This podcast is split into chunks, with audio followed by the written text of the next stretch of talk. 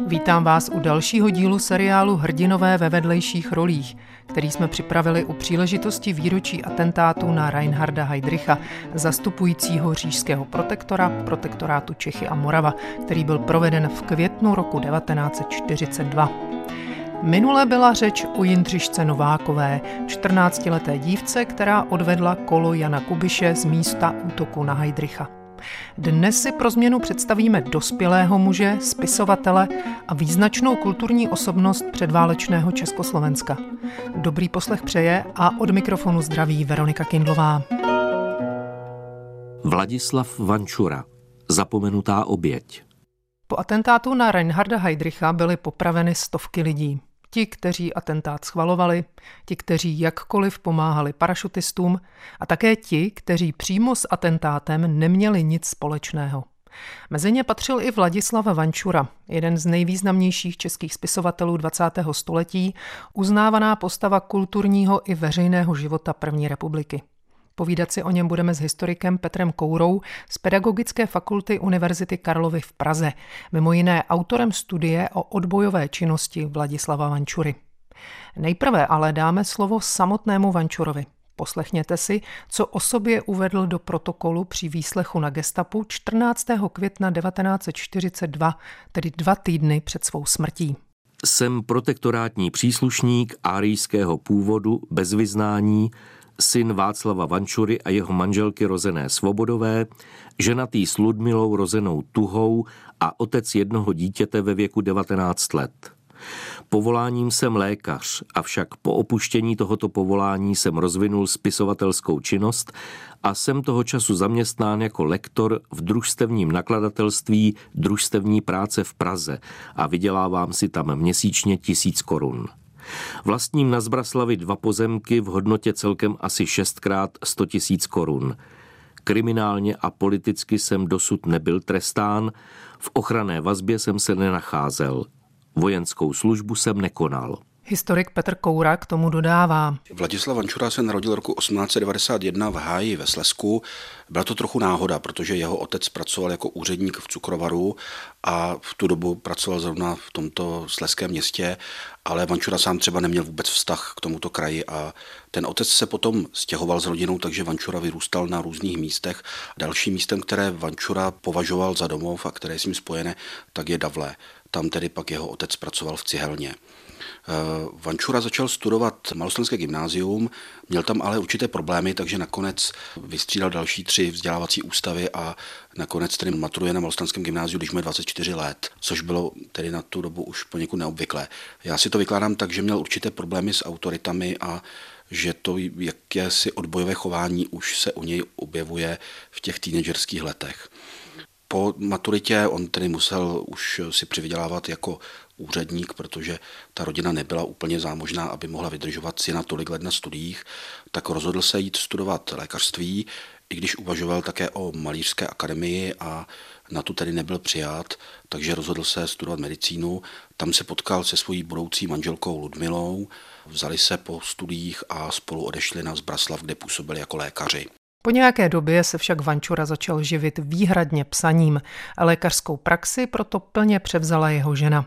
Spisovatel ji pouze v případě nutnosti zastupoval. Vančura publikuje od počátku 20. let, je prvním předsedou spolku Devět sil, který máme spojený s uměleckou avantgardou.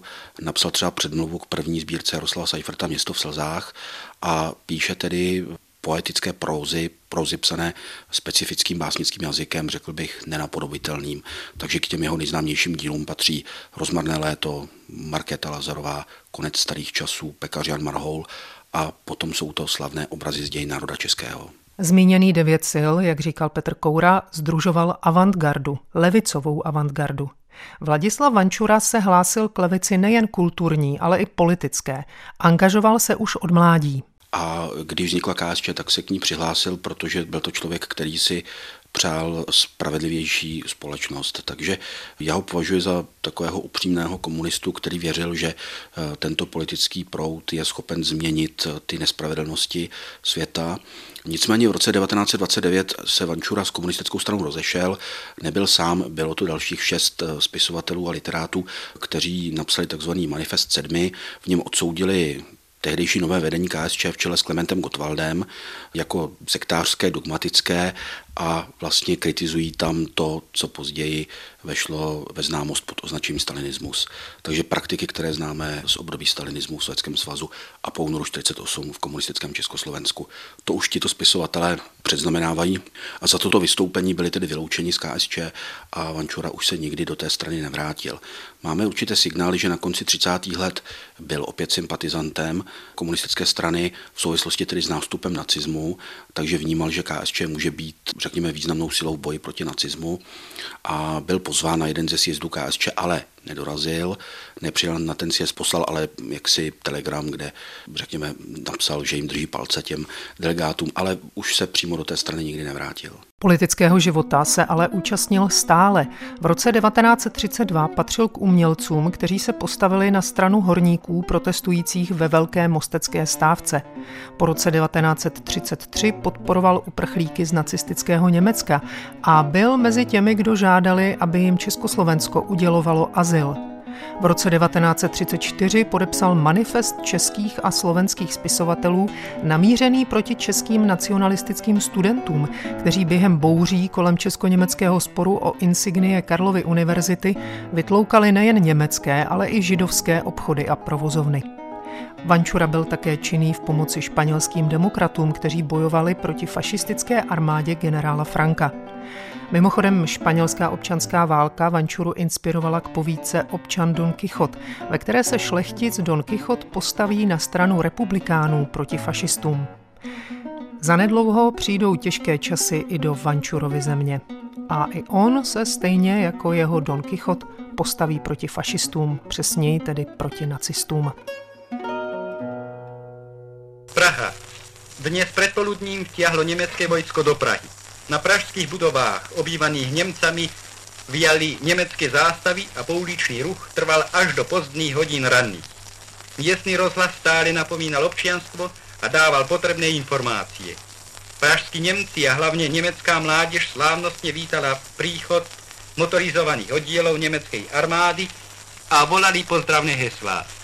Hlavně teplné města obsadené byly neprehľadnými zástupmi lidu, tak českého ako i německého. Pokoj a poriadok zachovaný bol všade. Hlásil slovenský rozhlas 15. března 1939. Na ulicích byl podle tohoto hlášení možná klid. Ovšem mnozí obyvatelé právě vzniklého protektorátu Čechy a Morava se nechtěli se situací jen tak smířit. Patřil mezi takové i Vladislav Vančura? Ptám se opět historika Petra Koury. První zmínky o tom, že Vančura se účastní odboje, máme už z roku 1939, kdy údajně se měl přijít přihlásit do odbojového hnutí v kavárně Mánes.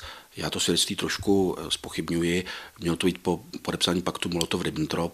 To svědectví šlo v 60. letech a tvrdilo, že tedy po tomhle paktu, který naopak mnoho komunistů šokoval a někteří z nich právě vystoupili z KSČ, takže by tenhle člověk, který tu KSČ už v roce 29 lehce prohlédl, takže by o 10 let později v situaci, kdy Sovětský svaz expanduje a vlastně jako bratříčkuje se s nacistickým Německem, tak o tom lehce pochybuji, ale myslím si, že to, že Vančura už někdy na podzim 39 má kontakty do odbojového hnutí, to myslím, že sedí. Podle jednoho svědectví měl třeba vždy kapsy plné letáků, takže jak si dostávali se k němu proti nacistické letáky a dál je třeba rozšiřoval mezi své přátelé a známé. A v roce 1940 udělal takovou hodně statečnou věc, kdy odmítl jet s dalšími takzvaně českými kulturními pracovníky do říše, do Německa na takový zájezd. Jehož vrcholem mělo být setkání s ministrem propagandy Josefem Goebbelsem. A vlastně Vančura plus ještě jeden literární kritik se uvádí jako lidé, kteří odmítli na ten zájezd jet. Možná se to dneska nezdá jako něco zvlášť významného, ovšem odmítnout cestu, během které se měl setkat například s říšským ministrem propagandy Josefem Goebbelsem, mu mohlo u německých okupantů jenom přitížit. V roce 1940 se Vladislav Vančura začal opět více stýkat s členy komunistické strany, a to prostřednictvím marxistického literárního vědce Bedřicha Václavka, říká Petr Koura. Naplno Vančura vstupuje do odboje v roce 1941 na podzim, kdy komunisté iniciují odbojovou organizaci, kterou nazýváme Národní revoluční výbor inteligence, a je to tedy po napadení Sovětského svazu, a komunisté tehdy chtěli vytvořit velkou organizaci české inteligence a zároveň si uvědomovali, že ten komunistický odboj je trošku zprofanovaný tím paktem Molotov-Ribbentrop nebo Sovětský svaz a vůbec ta komunistická myšlenka, takže chtěli, aby v té organizaci byly známé osobnosti. Takže chtěli ji založit, chtěli ji iniciovat, chtěli i zpovzdálí, řekněme, řídit, ale nechtěli, aby tam byly stranické osobnosti, ale spíše veřejně známé osobnosti. Souviselo to celkově s integrací odbojového hnutí. V té samé době se spojuje komunistický odboj a nekomunistický odboj, vytváří právě zastřešující orgán, který se nazývá Ústřední národně revoluční výbor Československa. Takže to měl být jakýsi nejvyšší orgán celého odbojového hnutí a jeho součástí, no, pod tímto orgánem měla být právě organizace inteligence a veškeré inteligence, tedy levicové i pravicové, odbojové inteligence. V rámci této organizace pak měly být podskupiny věnované jednotlivým oblastem, takže spisovatelská skupina, herecká skupina, skupina filmových pracovníků a tak dále. A Vančura byl tedy osloven, aby pracoval v té spisovatelské skupině. Takže to máme poměrně dobře zdokumentováno. Spolu s ním v té skupině byl básník František Halás, literární kritik Václav Černý a právě také Bedřich Václavek. Oslovili Ivana Olbrachta, ten se úplně nechtěl účastnit, protože byl podle nacistické optiky takzvaný poloviční žid, takže se cítil ohrožen, což je poměrně pochopitelné.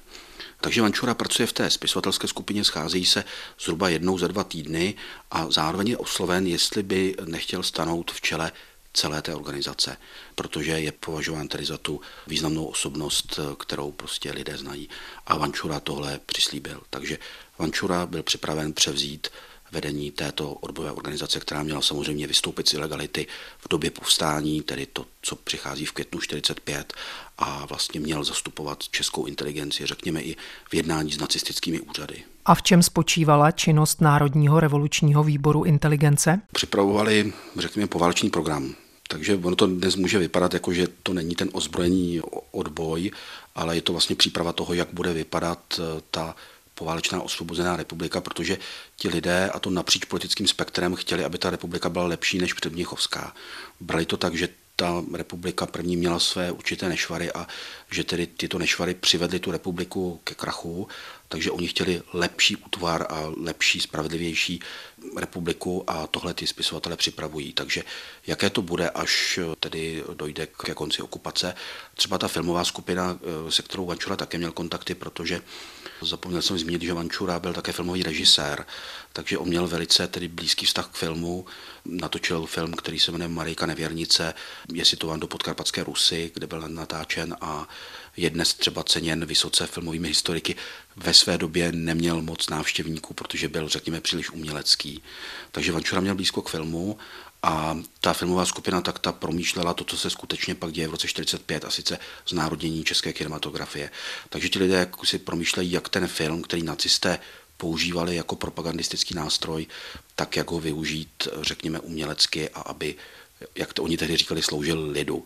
Takže Vančura je vlastně jeden z těch průkopníků, účastníků znárodnění kinematografie, ačkoliv se toho už nedožije. Dlouho však Vladislav Vančura v revolučním výboru inteligence nepůsobil. Na konci dubna 1942 gestapo zatknulo komunistického novináře Julia Fučíka a jeho pobočníka Miroslava Klecana. Fučík byl právě tím, kdo organizaci výboru inteligence dostal na starost. Po nemilosrdných výsleších obou mužů začíná nacistická tajná policie rozkrývat výbor a jeho členy.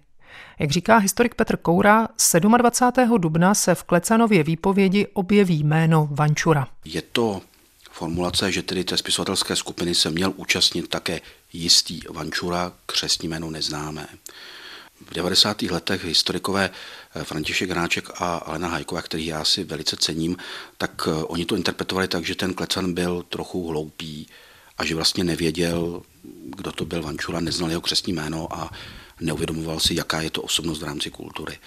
Dneska díky historikovi Davidu Majtenimu, který napsal životopis Klecana, víme, že nebyl hloupý a že prostě to byla strategie a pod tím fyzickým nátlakem gestapa, pod tím mučením prozradil alespoň něco, takže prozradil to jméno Vančura a snažil se, aby tedy gestapo, jim to ještě trvalo nějakou dobu, než přijdou na to, že je to ten slavný spisovatel. Dokonce je to tak, že v tom Klecanově protokolu se objevují různé chyby. Já si domnívám, že to není chyba zapisovatele, ale že on záměrně ta jména třeba zkresloval, zkomoloval, aby znesnadnil jejich identifikaci. Takže je to tam i bez háčku a čárek jako Vančura. Vlastně už i to mohlo sehrát roli v tom, že mohl být tedy identifikován obtížně. Po druhé, Klecan je vyslýchán 8. května, tam se už objevuje, že ten spisovatel Vančura žije na Zbraslavě, takže podle toho už gestapo Vančuru identifikuje. Ještě pár dní potrvá, než ho přijdou zatknout. Stane se tak 12. května. O 2 dny později je spisovatel přiveden k výslechu, z kterého se nám dochoval nedlouhý protokol. Už jsme si z něj četli v úvodu našeho pořadu. Vančura při výslechu jakoukoliv odbojovou činnost odmítl. Připustil jen schůzky s lidmi, které už gestapo stejně znalo. Konkrétně s historikem umění Pavlem Kropáčkem. Toto ke schůzce uvedl do protokolu. Měl jsem kromě toho dojem, že se nachází na nebezpečné cestě a chtěl jsem ho před neuváženým jednáním zadržet.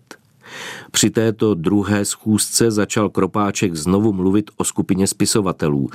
Rozhodně popírám, že mi sdělil, že má spojení na revoluční výbor inteligence a že jsem byl v tomto rámci brán v úvahu pro spolupráci. Znovu jsem mu vyjádřil své odmítavé stanovisko k jakékoliv organizační práci uvnitř skupiny spisovatelů. Jestliže Kropáček ve svém výslechu uvádí, že jsem ponechal možnost pozdějšího jednání otevřenou, musí se v tom ohledu mýlit nebo mi špatně rozuměl. V době následující jsem s ním také žádné další schůzky neměl. Důkazy o Vančurově odbojové činnosti mělo tedy gestapo jen minimální. Jenže do toho výsadkáři Josef Gabčík a Jan Kubiš zaútočili na zastupujícího říšského protektora Reinharda Heydricha. Jak říká Petr Koura, situace se tím radikálně mění. Gestapo má za úkol za prvé dopadnout atentátníky a za druhé tedy provádět represe vůči českému obyvatelstvu. Už ten den, kdy došlo k útoku na Heydricha 27. května 1942, přichází do Prahy dálnopis, je pod ním podepsán Heinrich Himmler, tedy říšský vedoucí SS, a tam nařizuje, aby v odvetu za útok na Heydricha bylo zatčeno 10 000 představitelů odboje a především české inteligence a 100 z nich, aby bylo zastřeleno. Takže to je požadavek, který přichází jako bezprostřední reakce na útok na Heydricha, který v té době ještě žije, takže už jenom jako za to, že si dovolili nějací Češi, neví se ještě, že jsou to parašutisté, zaútočit na říšského protektora. O tom, že je třeba popravit představitele české inteligence jako odplatu za útok na Heydricha, se nemluvilo jenom mezi nacistickými pohlaváry. Zcela otevřeně likvidací inteligence vyhrožoval i ministr školství a lidové osvěty, symbol kolaborace Emanuel Moravec, v rozhlasovém projevu z 31. května. Stojíme-li jako vlastenci před volbou.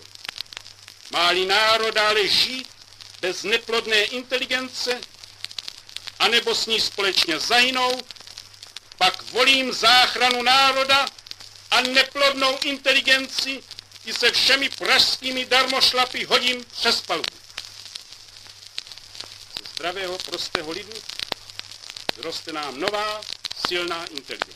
Moravcovi výhrušky ani Himmlerův návrh na popravu 100 intelektuálů se nakonec nenaplnily, tedy alespoň ne v takové míře.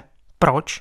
To už opět vysvětlí Petr Koura. Nakonec tedy nebyl tento požadavek naplněn, nebylo to realizováno, protože vyšší velitel SS a gestapa v protektorátu Karl Hermann Frank intervenoval, aby došlo ke zmírnění tohoto požadavku. Nebylo to z nějaké lásky k českému národu, který Frank dost hluboce nenáviděl, ale protože se obával, že to Čechy postaví do větší opozice vůči okupačnímu režimu. Když to třeba říká po válce před soudem, tak mu to nevěří soud. Myslí si, že Frank se vymlouvá, ale skutečně ty dokumenty to prokazují, že Frank takhle intervenuje vlastně ve prospěch českého národa, aby ty represe nebyly tak silné a aby tam byl i ten propagandistický prvek, že Češi vyjadřují odpor vůči atentátu a vyjadřují podporu vlastně okupačnímu režimu, což nakonec tedy zvítězí tahleta linie propagandistická. Z toho požadavku, aby bylo zastřeleno 100 příslušníků inteligence, Nakonec tedy z toho zbývá pouze 8 lidí. A ty jsou popraveni 1. června 1942 v Kobylisích na střelnici. Mezi těmi 8 popravenými byl i Vladislav Vančura. Ty popravy začínají tedy už dříve 28. ale když se podíváme na seznam těch lidí z toho 1. června, tak to jsou všechno lidi s vysokoškolskými tituly. Profesoři, doktoři, inženýři. V žádný jiný den nebyli popraveni jenom příslušníci inteligence. Takže já si to vykládám tak, že z toho Himmlerova požadavku, aby bylo popraveno 100 příslušníků inteligence, tak zbylo těch 8. A když gestapo se rozlíželo, koho má z příslušníků inteligence momentálně ve vazbě, tak zákonitě museli přijít na Vladislava Vančuru. Já trošku s nadsázkou a ve zkratce říkám, že to, co přivedlo Vančuru před popravčí četu, nebyla jeho odbojová činnost, protože o jím rozsahu gestapo nemělo informace, ale byla to jeho proslulost a fakticky literární talent. Kdyby Vančura byl špatný spisovatel a nebyl známý, mohl by přežít. Jak dál říká Petr Koura, pokud chtěli Němci popravením Vančury a dalších vzdělaných lidí českou společnost zastrašit, tak se jim to skutečně povedlo. Hodně lidí vzpomíná, že když se dozvěděli, že byl popraven Vančura, tak je to šokovalo.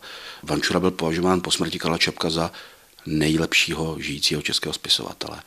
A řada lidí měla jako dojem, že takto slavní lidé jsou chráněni, že i když se dopustí něčeho proti režimu, tak že ten režim nedovolí si je zastřelit. A tady, jak se viděli, že to nehraje roli.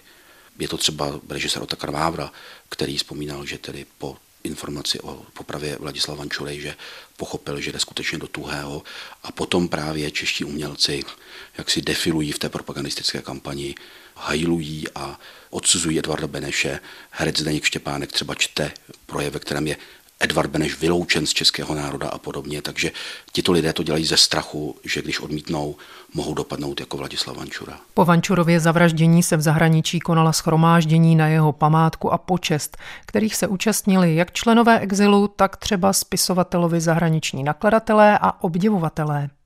Po válce v červnu 1945 se velké shromáždění na Vančurovu památku konalo v osvobozeném Československu, kde básníci Vítězslav Nezval a Jaroslav Seifert přednesli své verše složené na spisovatelovu počest. Jak říká Petr Koura, připomínání si Vladislava Vančury vydrželo ještě několik let po válce. Po únoru se o něm především mlčelo. Muž, který vystoupil z komunistické strany, se prostě přestal hodit. Zajímavé je, že komunistická strana se k němu vehementně hlásí. Dokonce, když jsou volby v roce 1946, tak v ten den, kdy jsou volby, v Rudém právu vyjde citát Vladislava Vančury, že tedy podporuje komunistickou stranu. Ten citát je nedohledatelný. Nepodařilo se mi najít, kde ho měl Vančura tedy pronést nebo napsat, a považuji ho osobně za fake news, že prostě to bylo vydáno s tím záměrem v ten den voleb, kdy už nebylo možné ověřit, jestli Vančura skutečně tohle napsal.